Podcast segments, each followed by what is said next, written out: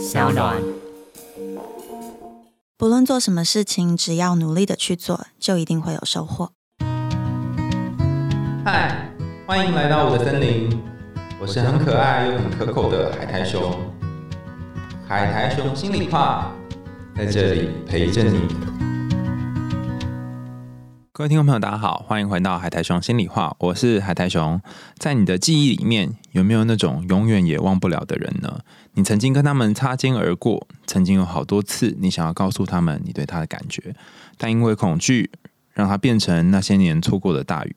如果你也喜欢那些年我们一起追的女孩，还有我的少女时代等等青春爱情电影，那么你今天一定会对我们要讨论的这部电影有兴趣，叫做《你在我心上》。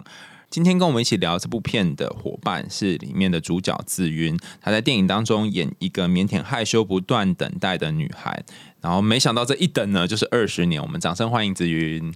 Hello，大家好。哇，你讲话真的跟里面的女主角好像哦。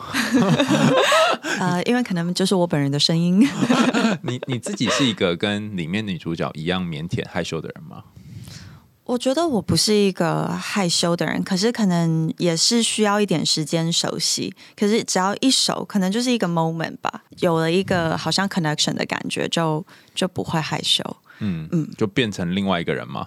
有可能哦，就比较活泼啦。哦，确实，导演在拍摄的时候会一直提醒我说：“哎，素芬不是一个特别活泼的人，你可能要冷静一点，就要冷静哦，要冷静。”对，你就是有点像是慢熟，但一熟之后就会烧起来这样子。我没有慢熟，可是也不是瞬间就是一见面就可以，好像就是大家都是认识很久的朋友这样。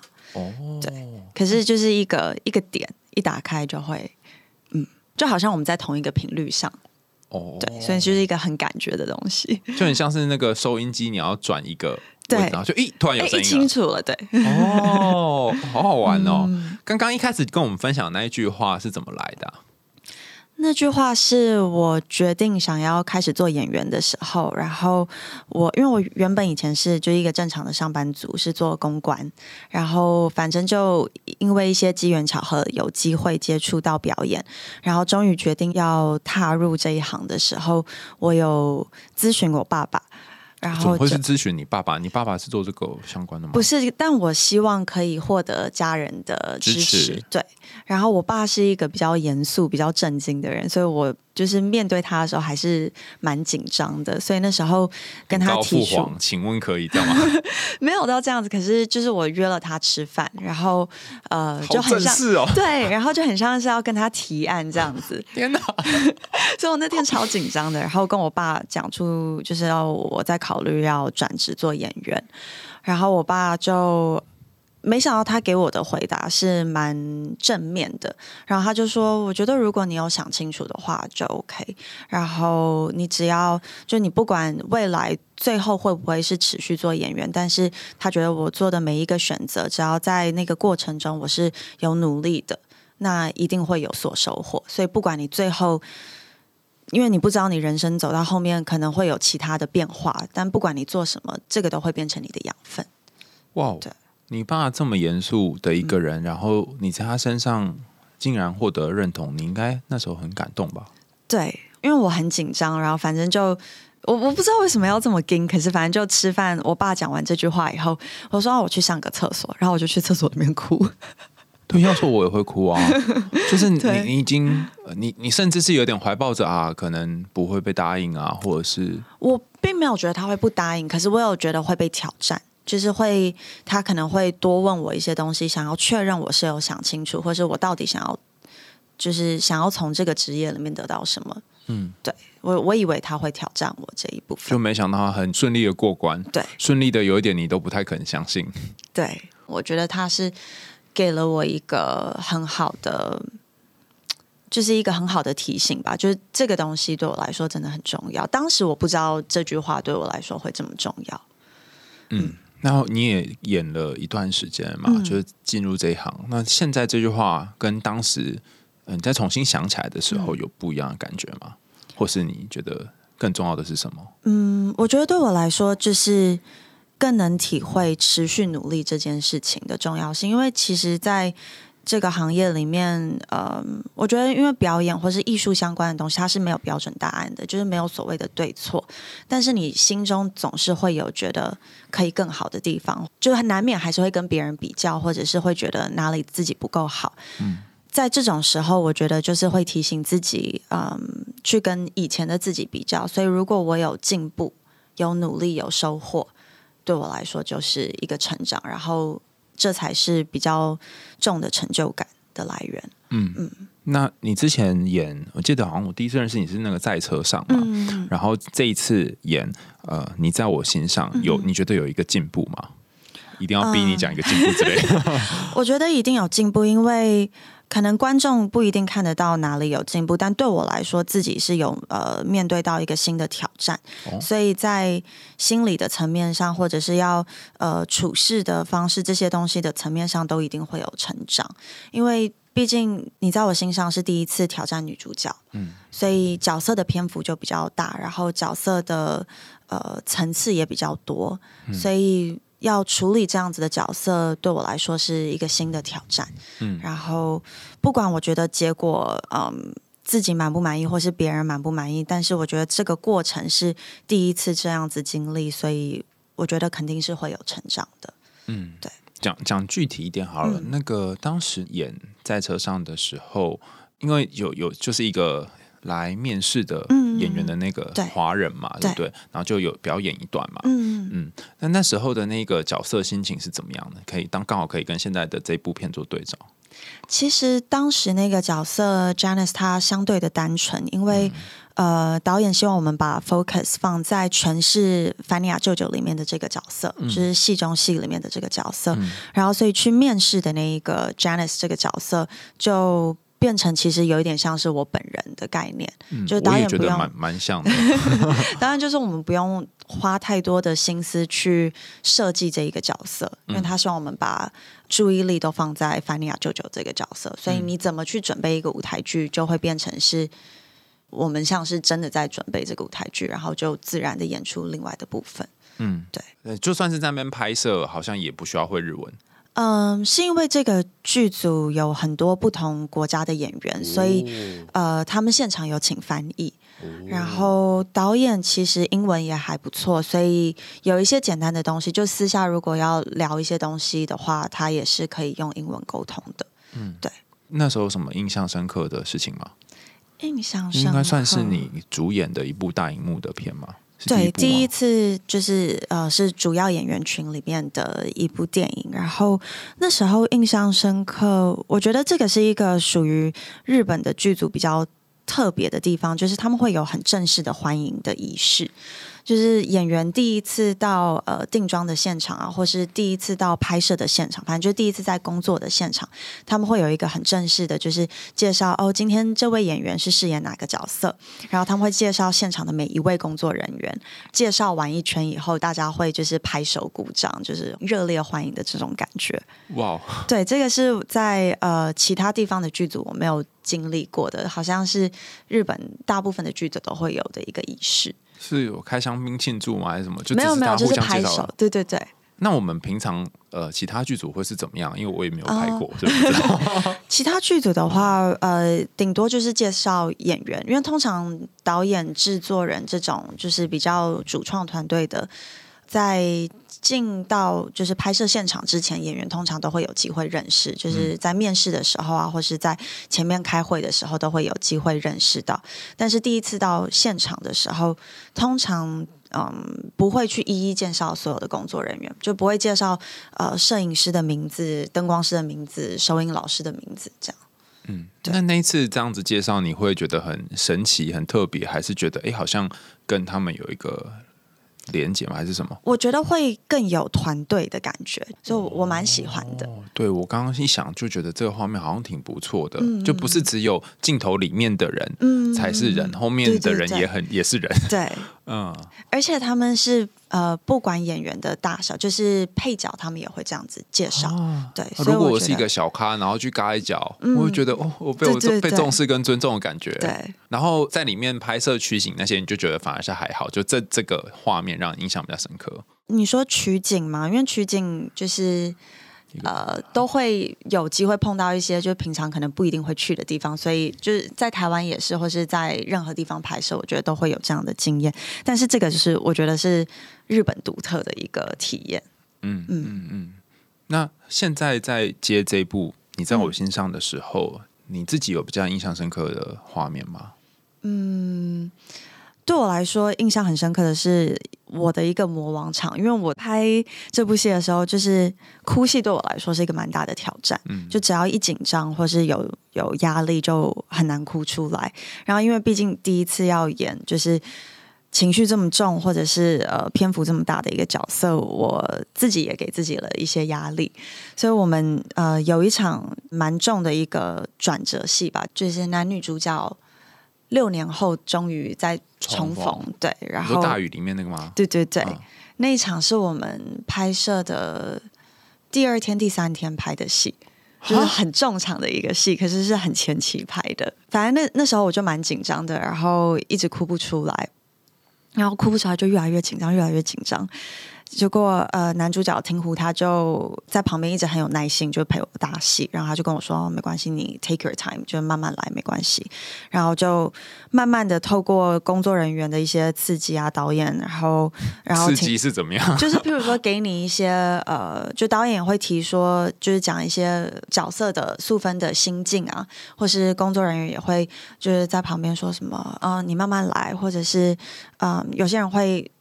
提醒会觉得说，也许他们在这个心境会有的一些想法，因为就卡很久，所以大家都想要来帮我。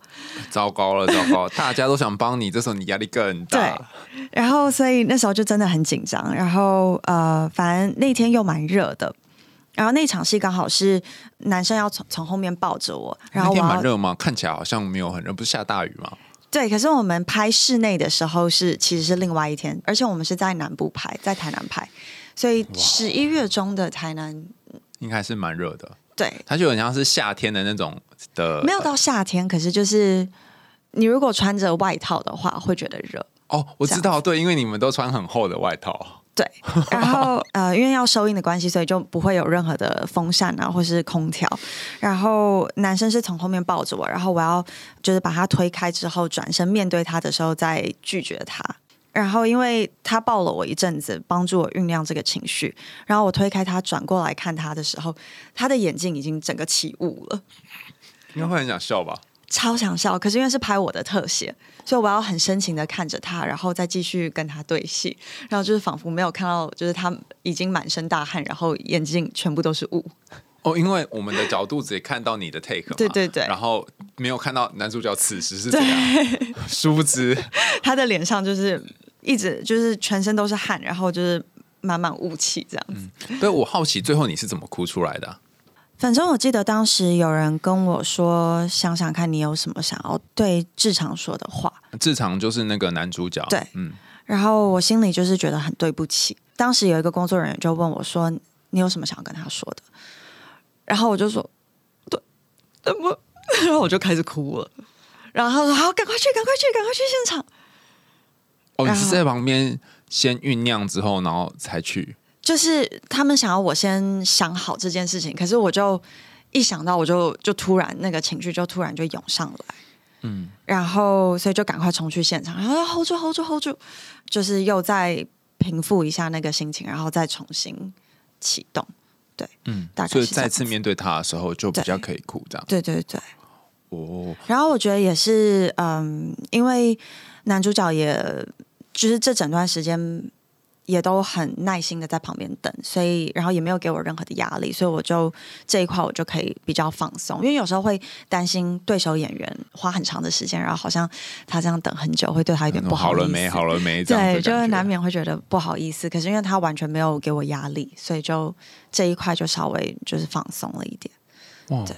我觉得在对手演员的这个角色，他扮演一个很安稳的位置，然后不要催你，其实很重要。哎，对对对，就会给给我很多的安全感，这样。嗯，而且他之前本来就有过演戏的经验，应该算是前前辈吗？对，算是我前辈。对啊，然后他又可以，哎，好像在慢慢等你，然后也也不会就是让你觉得压力很大。嗯嗯。因为大家可能有的人还没看嘛，所以可以稍微简介一下这部片嘛。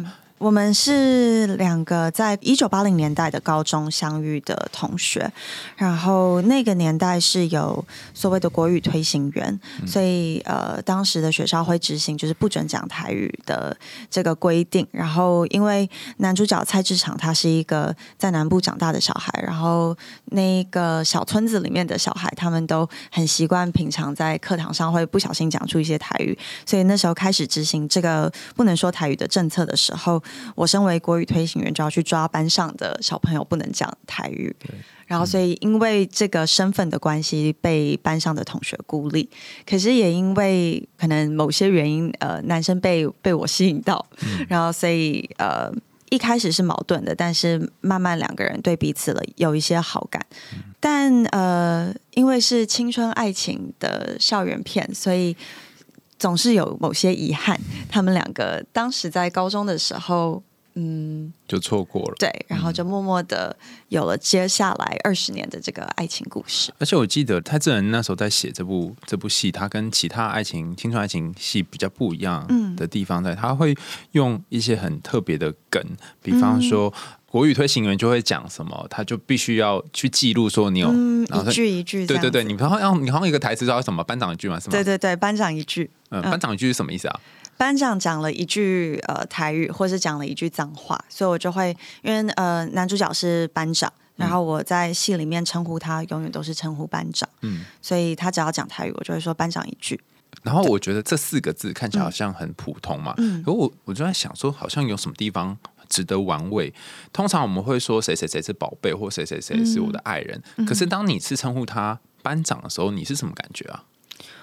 我觉得在高中时期的时候是理所当然的吧，因为呃对方是班长。但是离开高中之后，他还持续的这样称呼，我觉得是一种亲密感，就是他独有的一个关系。然后我觉得也是一个。保留他们初遇的这个在彼此心中的地位的一个一个方式，就是素芬，嗯，不管隔了多少年之后，班长对他来说永远都是在高中时期的那个人。这样到底是好还是不好啊？就是某种程度上不是没有长大吗？没有，我觉得感情上的这个这个位置，就是你永远在我心中是有一个分量，然后我不想要去，就好像我现在。改变我对你的称呼，就改变我们两个之间的关系。哦，对，我刚会说是好还是不好的原因，是因为我在里面一直有一种感觉，就是素芬她是一个呃比较腼腆内向的人嘛，然后很多事情她也不会立刻说我要干嘛，或者我要我我想要主动积极去做什么，甚至她主动做的事情都要偷偷摸摸来，大家去进戏院看就知道。然后当你在一段关系称呼对方是班长的时候，其实好像隐约有某种。权力的感觉，就是他似乎你说赋予对方权，对对对对对对，好像就有这种感觉，然后好像是你得来当主动的那个人。哎，我从来没有从这个角度想过耶，我觉得也蛮有趣。就就像志场，他从来就班长，他从来没有叫你国语推行员嘛，他就直接叫你素芬，对。对嘛？所以你的位置好像那个主控权就少了一些，我感觉像是这样。虽然大家如果看戏就知道说啊，这个志长也真的是很可怜，各种被捉弄哈。但是，但是就是我不知道，我就有一直有这种 feel。嗯，所以你讲的时候没有觉得说他高高在上，或者是没有？哎，那主被动的部分呢？你有觉得你叫二班长，所以他要主动做点什么吗？其实我不觉得素芬是被动的。哦。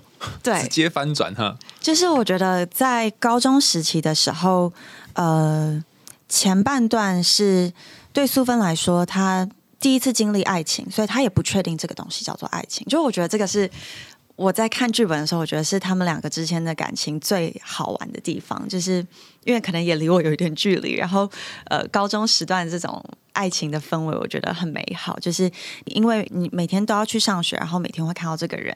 可是你透过这些呃很日常的活动，上课啊，然后呃课外的一些互动，你可以慢慢的从这些互动里面去观察你到底喜不喜欢这个人。嗯，然后你可能一开始在还不认识爱情的时候，你不知道这个就叫做喜欢。但是我喜欢。你会知道你觉得跟这个人相处很舒服，或者是你喜欢跟这个人聊天，但你不知道这个就是所谓的爱情。所以我觉得他们前半段是嗯，在确认这个关系，就是这个人在我心中是有多重要这件事情，他们是到分开的时候才慢慢体会到。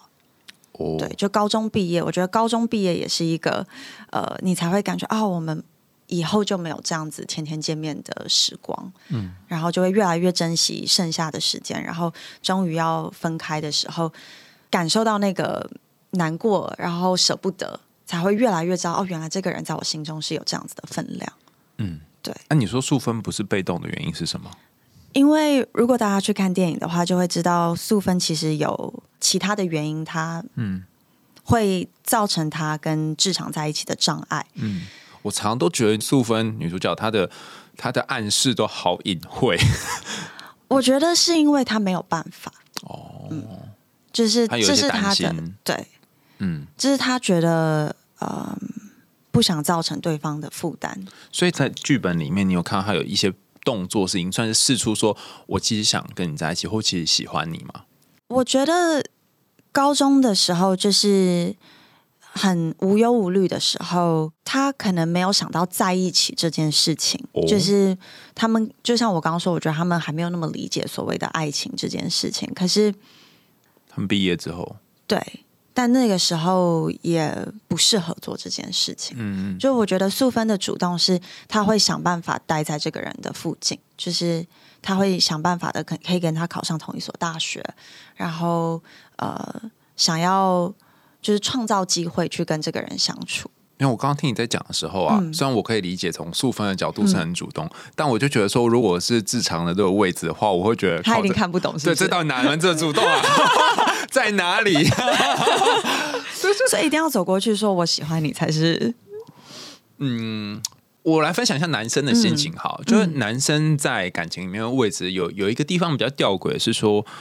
如果我过度的解读你对我的好意，我就会变成大家所说的那种直男嘛，说哦，你是不是对我有意思啊，这样子。嗯。可是如果我太少的解读你的好意，甚至我们彼此都很隐晦的时候，就会互相那边猜来猜去啊。对，对啊可是这也是就是高中爱情好玩的地方吧。我觉得这是现在我们会觉得很烦，哦就是我觉得现在谈恋爱的时候，我我很不喜欢那个 dating 那一段时间，就暧昧期，其实是最有趣的时候，就是你对一个人的感受。哦所以你现在不喜欢这个时间？我不喜欢暧昧期，因为我很想要知道你喜欢我就就是就跟我说吧不。对啊。那所以如果现在要跟你交往的人，他都会第一秒就说哦，我喜欢你，你要跟我在一起吗？不是这样吧？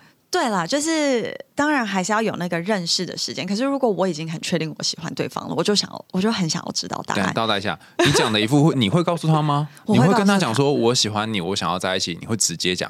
我会抓 timing，就是我觉得这是素芬，我觉得他做的很好的地方是，他爱一个人，他不是只是满足自己的渴望，或是自己在爱情里面的需求，嗯他是为对方去着想，就他不想要去告诉他我喜欢你，而造成这个人的负担，然后他宁愿把这件事情藏在心里，但是保留我们现在彼此之间的关系。我记得我们前呃前几集有一集节目有谈到这件事情，嗯就是有些时候你很体谅对方，希望你做什么事情或不做什么事情，才不会造成对方负担。嗯但这件事情本身反而造成对方负担。嗯，对啊，所以你不会知道怎样才是有负担的，好像好也得要讨论才行。所以我觉得表白这件事情，就是如果你嗯。你太早表白，然后那个人还不确定他对你有意思的话，那你如果就是要一个答案的话，你在那个 moment 问他，他很容易就会是拒绝你，嗯，因为你已经就是经我我如果我很喜欢他，嗯。然后他就还不确定嘛，嗯。然后就说，可是我现在需要答案，那他就会有压力，所以他就只能拒绝。可是如果我想要继续追求他，我可以做的事情是创造更多跟他相处的机会，然后让他慢慢觉得，就是就是我要你对对对，我要让他理解为什么我喜欢他，或者是为什么我这么好？这对对对对对。哦，所以不论如何，你就是会在一个比较早一点的时间先说，然后成败与否，然后再慢慢可能可以建立你们的关系，这样吗？不是，就是所以我会晚一点问，呃，你喜不喜欢我这个问题？在找那个黄金点。对我，可是虽然这个时间点很难找，但是我觉得就是你要至少感受到对方好像对你也有一些意思，然后再去问这个问题。我觉得我们进入一个玄学的境界。你可以讲一个具体上面，就是让我们节目当中很多男生跟女生去听听听看，就是什么是你觉得哎，好像。他好像也对你有点意思，就是你有这种经验吗？或者是你曾经在哪个剧本没有看过吗？哦，怎样才算？我觉得这些东西应该是累积的，就像譬如说他回讯息的速度，嗯，就假如他每次都是很久之后才回，那他可能就不是那么的在意你，或者是都是我主动发讯息。就是这个也是一些讯号嘛。那如果这些东西都有，接下来就是见面的时候，就是他有多主动的想要跟你单独见面。我觉得这些都是一些讯号。那见面以后呢？嗯，就是可能要自己稍微感受一下那个氛围吧。我 就是旁边这个空气上面是有暧昧粉红泡泡。对哦。那我觉得如果这些东西都有的话。如果是我的话，我差不多就会问了。哇，其实你出手算快的呢。嗯嗯，因为不喜欢那个掉在半空中。对啊，那如果他没有这个意思的话，那就大家就不要浪费时间，这样是吗？对啊，因为那个剧中主角素芬，他是花了二十年吧。你这个地方跟他个性就比较不一样，嗯，你会比较快速的，就是进入一个看似要不要，那如果不行就算了，这样吗？嗯，你这表情就说嗯，不一定哦。对，不一定。我觉得当然就是你不想要一直去烦对方，因为会可能会造成反效果嘛。嗯。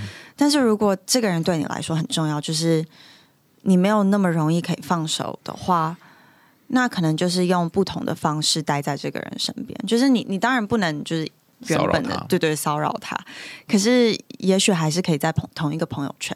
通常我这个时候就会尽量让自己专注在呃做自己的事情上，因为这个人一开始被你吸引，一定是你原本有某些魅力是吸引人的。可是你如果想要去为这个人而改变，然后好像符合一个你觉得他会喜欢的样子，那你就会变成不是原本的自己。嗯，那你不是原本的自己，你原本的魅力也就会一起不见。所以我觉得，如果被拒绝的话，可能就是要呃回去专心的做呃自己原本想要做的事情，就是找回自己的光芒。嗯嗯，对，你这讲的很好哎，因为如果你因为他而改变，然后他喜欢这样的你的话，那就惨了，因为表示他喜欢不是原本的你。对对对。那如果你因为他而改变，他还是不喜欢你的话，那就更惨了，因为你不论怎么改变，他都不喜欢你。对。怎么样都不好，所以还是做自己比较好。对，当然两个人的关系中还是要有妥协，可是就是你不能嗯，好像为了符合别人的喜好而去改变。嗯嗯。那在这部戏当中有跨越蛮长的时空嘛？对，呃，我记得里面还是那种录音带的年代。你看，让我们听众有人是有还在听有听过录音带的吗？我有听过录音带，我有听过录音带。那你有经过那个国语推行员的时代吗？当然没有，我也是没有经过啊。所以我想说，我们两个应该都没有经过。嗯，那你怎么揣摩那个那个年代啊？我觉得国语推行员这个角色主要是需要孤立自己，就是被被霸凌、被孤立。所以我觉得揣摩这个心境，就是嗯，跟我的跟我本人的个性比较不一样是，我很容易融入一个群体，跟比较活泼。所以当时做这件事情的时候，会刻意的让自己在嗯现场比较安静啊，或是不不跟大家打成一片。因为我们拍到高中时期其实是后期，然后大家已经很熟了，可是在现场。拍高中时期的时候，我又需要被孤立，所以可能早上起床，然后到现场看到大家的时候，就打个招呼，然后就是安静的坐在旁边，就是尽量不要跟其他人玩在一起，因为那个时候其实大家都在玩了，因为大家很熟。哦，对，然后就进入那个好像大家都不爱我的角色。对，然后就是觉得我不能跟别人讲话，因为大家不想跟我讲话。哇！天哪，原来你那时候那些小剧场是这样。对，然后呢，我好想要跟别人玩。对，就是会需要呃做这一方面的功课。然后我觉得另外一部分，嗯，那个年代的爱情，其实我觉得没有那么难揣摩，因为呃，我自己有经历过写信的时代，就是我小学的时候是有笔友的，然后，呃，我我国中的时候什么邮购吗？你有经历过邮购年代吗？，有，我有经历过邮购，嗯，对，然后还有以前同学之间就是打电话嘛，就是会打电话到别人家里说，哎、我想要找谁谁谁。可是因为我中间有转学过，所以反正就我们失联。我跟我我小学三年级的时候转学，然后我跟我小学最一二三年级最要好的同学我们失联，然后到大概六年级国一的时候又再重逢，然后重逢的时候我们就交换了地址跟电话。等等等等，是怎么样重逢？就是在一个球赛上，因为我们刚好就是其实是同一个系统的学校，只是我们以前不知道。嗯，就是在国中的时候会有一些联赛，然后学校打球会碰到，嗯所以我们在一场球赛的时候又相遇，然后那时候就留了地址跟电话。但因为其实我们生活已经是很分开的，所以讲电话又有点尴尬，所以我们会写信。哦，嗯，然后所以就会把最近发生的事情写下来，寄信给对方。我觉得写信是一个蛮好玩的过程。然后寄出去的时候，你就在等他什么时候会回。，对，嗯，那时候心情是怎么样啊？那时候就会蛮精心的去想要寄什么内容给他，就是会去记最近发生什么有趣的事情。然后因为小时候又流行什么收集贴纸啊之类的，或是买一些漂亮的信纸，然后所以会做一些手工艺跟就是。就是特别留意这些小细节，然后女生又喜欢什么漂亮的笔，就是用特别的颜色，然后去设计这些东西，然后去写这封信，然后就会等待他什么时候回信。如果他很快回信的话，可能就是两个礼拜就会收到，因为我寄过去也要可能一个礼拜，为什么会这么久啊？其实就两三天嘛。因为你如果用呃，就是平信。对平信的话，它也要三天之类。对啊，然后哦，就是一个礼拜你们会有一次往返这样，就是我我寄过去，他收到就就已经是三天后嘛，哦。然后他也要一点时间，你们住很远哦，就台中台南没有很远，哦可是也需要一点远的啊，嗯。对啊，也是需要一点那个处理信件的时间嘛。嗯。他也需要一点时间去准备他的信啊，然后 哇，我就想到两个小女生在书桌前在那边想说我要贴什么，对，嗯，然后所以两个礼拜就会有信件的往返是比较频繁的，然后有时候大家比较忙，就可能是一个月，因为其实。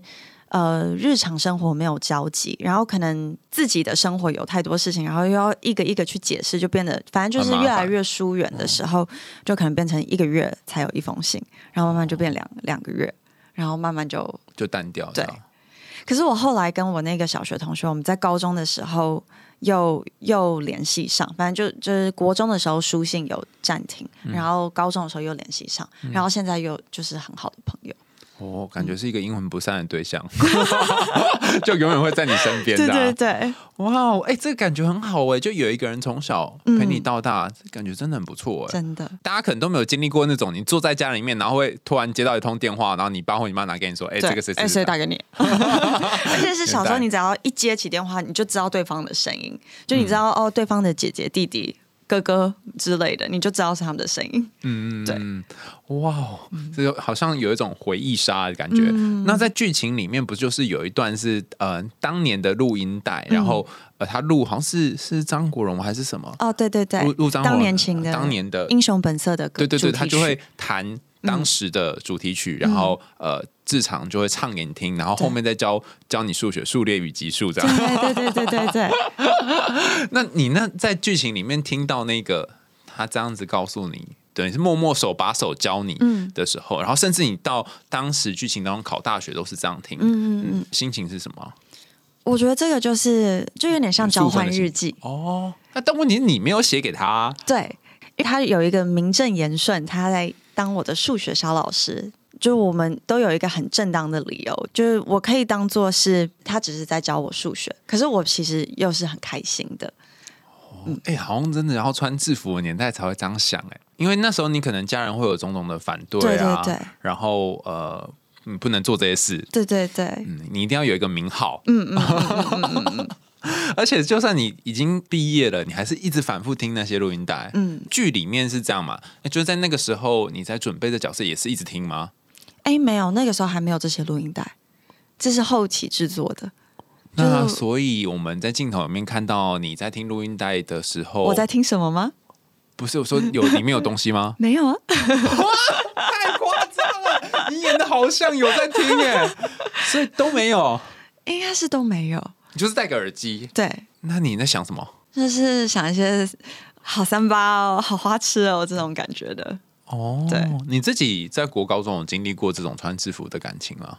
我没有穿过制服，哦，对，哦因为你们学校在国外，对我们呃，我是读呃英文学校，然后所以我们学校是没有没有制服的。然后我一直都有一个很想要穿就是高中制服的一个梦想，所以那时候接到这部戏的时候很开心，就是终于可以、哦对，终于可以试试看。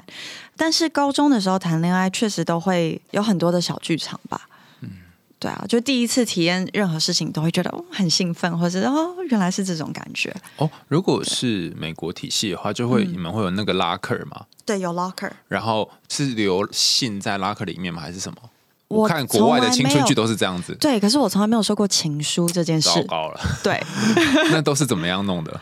应该是有人有写情书啦，会会放在 locker 里面，因为呢，嗯，但是你都没有收过，所以就被旁边的同学干走了。没有，就是真的没有人给我情书过。哈，对我人生中的第一个男朋友是我自己追来的，所以是你把情书放到人家 locker 里面。他不是我们学校的男生，然后是他来我们学校打球，然后我去跟他要电话。哇哦，跟素芬的那个等级真的差很多呢。对，这是比较两个角色比较不一样的地方。嗯，然后他就给你的电话，你们就是真的拿那个家里电话联络这样。还那时候已经有手机了，那时候有手机，所以就是先传简讯。现在从录音带跟家里电话年代进入到简讯的年代，对对对对嗯，所以那时候就是跨校园距离的感觉。对，那那个时候的感情，就是高中时候感情经验跟这部戏的有不一样吗？还是也一样都那种青涩啊？不对啊，你就没有猜来猜去的部分了啊。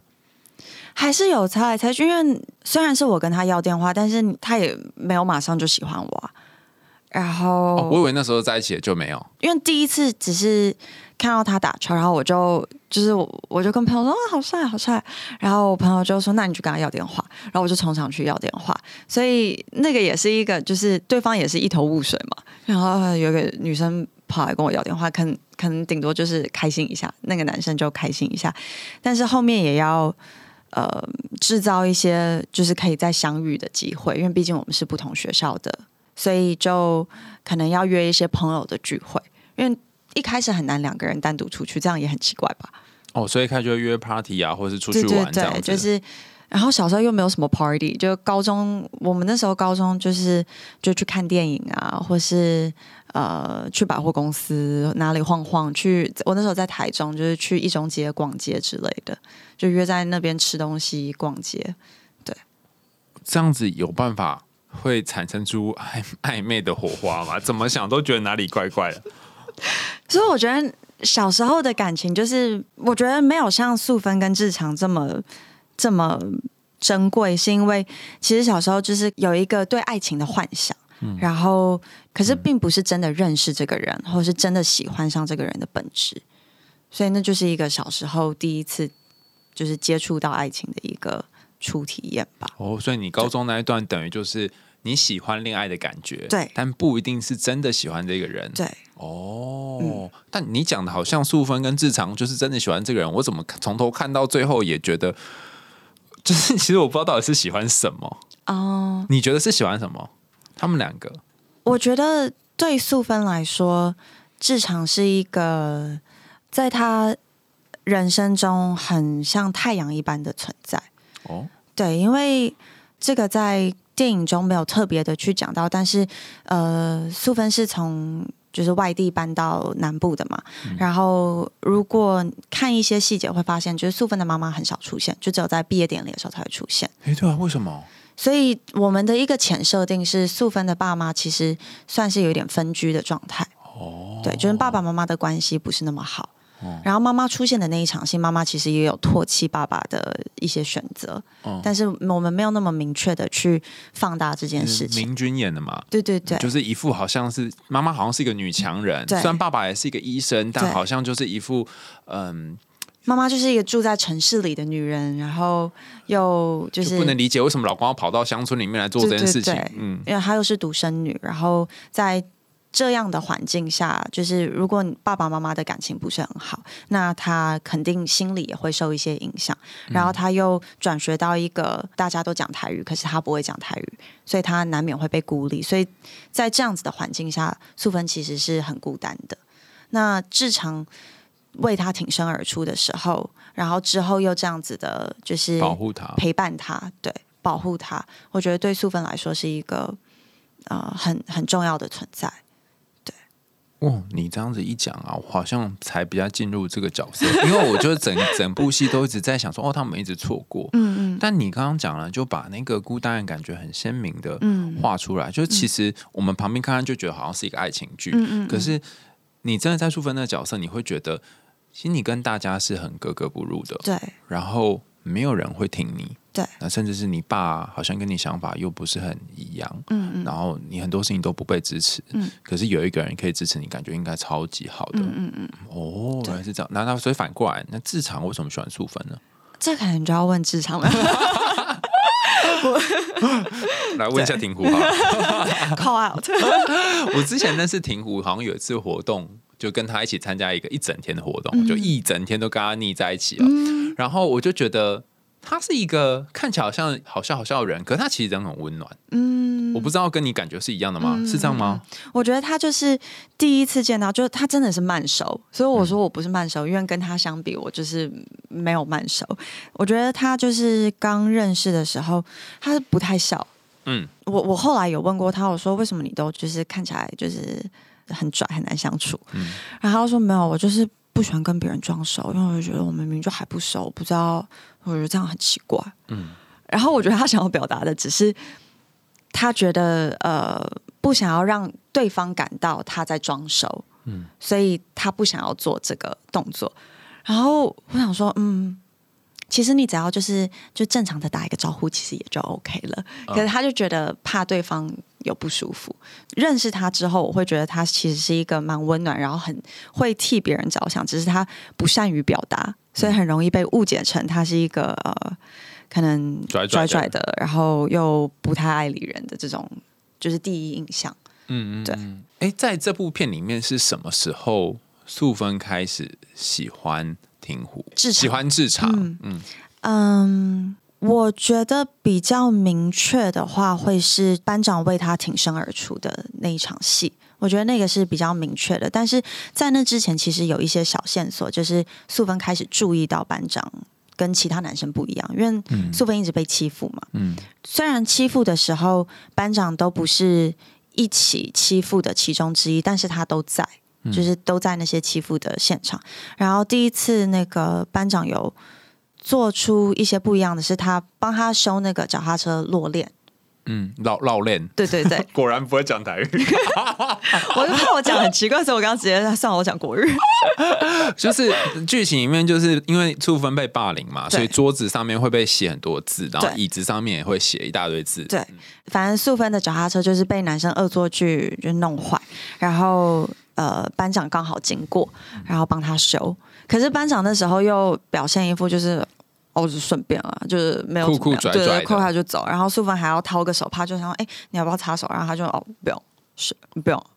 就走。高中男生都是这样啊，就是一定要一副酷酷的。对对对，没关系啊，我可以啊，不就是那种下雨的时候一定要就把外套给对方穿。我不会冷啦，不冷，就一定要这样。可是就是很可爱，就是别人看就觉得很可爱。对啊，对，所以那时候他对他有有感觉。我觉得是呃，第一个发现他有一点不一样，所以会开始注意这个人。哦，对。我在高中的时候有听过一个都市传说，嗯，就是你要怎么知道这女生？接受你用这个词也真蛮怪，就他也喜欢你好了，他也喜欢你，就是你会把你的东西给他使用，然后他会使用的时候，你说女生把东西给男生使用，或者是你或者男生把东西给女生使用，然后会使用。你刚刚这个倒吸口气，是你有这种吗？经验呢？我没有这样的经验，可是又觉得好像很合理耶。在剧情里面，就是志长跟素芬，因为他们那个年代是骑脚踏车上下学，所以就把他的头上的有一顶帽子，嗯，就放在素芬头上嘛。那如果我不喜欢你，我可能就会叫你拿走，嗯，或者是跟你打闹啊，无聊啊什么之类的，白痴，对对对对。但是他就戴好这样子，所以是某种的接纳的感觉。嗯，嗯然后我记得我高中的时候，只要是因为我念男校嘛，嗯，班上的同学是穿，譬如中山女中的外套，我们就在那边吼，这绝对吧？这是炫耀哎、对啊，然后有有的就是我记得好像有一个同学就身上会带个五六件这样子，这是要表达什么？就是他就是表达他很很厉害，有很多个这样子。是个渣男对标签。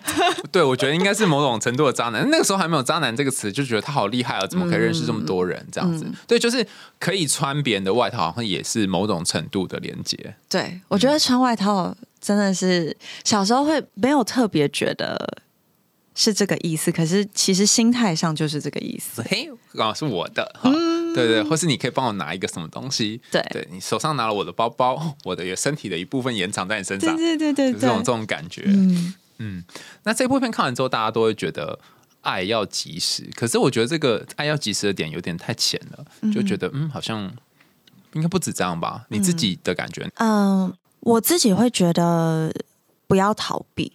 从我的角度是，这不是素分，就是我觉得在人生里面，我最在意的是，我希望以后不要后悔，然后我很讨厌后悔的感觉。可是我反思，我会为了什么样子的事情而后悔，都是当时其实明明有某种感受，可是我却不想面对它而逃避，然后去呃假装没有这件事情。那等到有一天，就是这件事情如果真的对你来说很严重，然后你有一天会后悔的时候，就会觉得我为什么当时没有好好处理这个问题？嗯我这个表情是因为觉得有点抽象，大师可以、嗯我大概理解你 开示的比较具体一点吗？好，就像假如两个朋友，呃，高中的时候因为某件事情闹了矛盾，可是就是小时候交朋友不喜欢跟朋友吵架，但是明明对方可能做了某件事情你很在意，之后就就是一直不讲，一直不讲，然后可是这个疙瘩越长越大，某天就不是朋友了。当下可能觉得不是很重要，可是隔了几年，如果你觉得你真的失去了一个就是很好的朋友，那就会后悔当初为什么不就去好好的面对这个问题？你就直问他，为什么你要这样子对我？你其实让我很不开心，你让我很不舒服。那大不了他就是跟你说，我就是我就是这样子的人，那你就你就会呃学了一课嘛，就哦好，我我我知道他就是这样子的人，那我不喜欢这样子的人，所以我以后不要跟这样子的人做朋友。嗯可是如果你不去面对这件事情，你就会有很长一段时间是我不知道为什么我们不好，然后我就是觉得他对不起我，或者是我可能做了什么事情，他他不高兴，就你会一直有这种很多的猜忌、怀疑之类的。哦我们之前有一集正在讲这个心态，你刚刚讲这叫 inaction regret，、就是你没有做的事情，对然后它变成一个 regret。对。呃，如果你去当时跟朋友讲这件事，好，那心理学上我们就会说，你等于是在你的心的旁边，你的内心这个心田旁边筑了一个篱笆，嗯。你的想法就不会无限制的蔓延。但如果你没有做，它变成 inaction regret 之后，你就会有各式各样的想法，嗯然后各种可能全部通通跑出来，你觉得妹子想，到底是为什么呢？是不是这个呢？是不是那个呢？对对，所以有做好像也有可能会后悔啦，但是后悔不会那么的蔓延。对，哦，原来是这样子啊！那所以这部片你会希望大家不要呃让这件事情变成后悔，还是什么？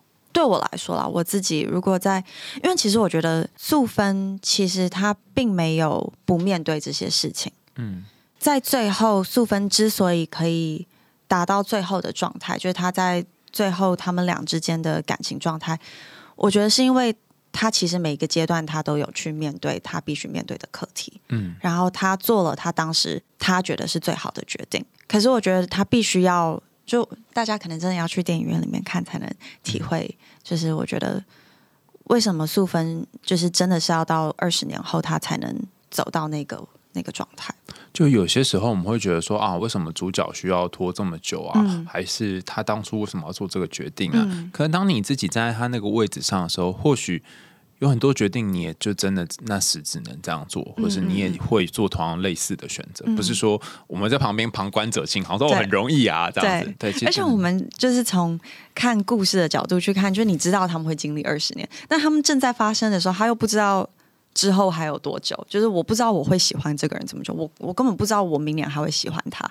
就是素芬可能有很多次都想要放弃，可是他在放弃的过程中，他更加的确认他喜欢这个人，然后他可能也曾经想过就是去逃避、去忘记这个人，可是他到最后就是他放不下这个人，一件一件的事情让他更验证，就是更确定他是喜欢这个人的。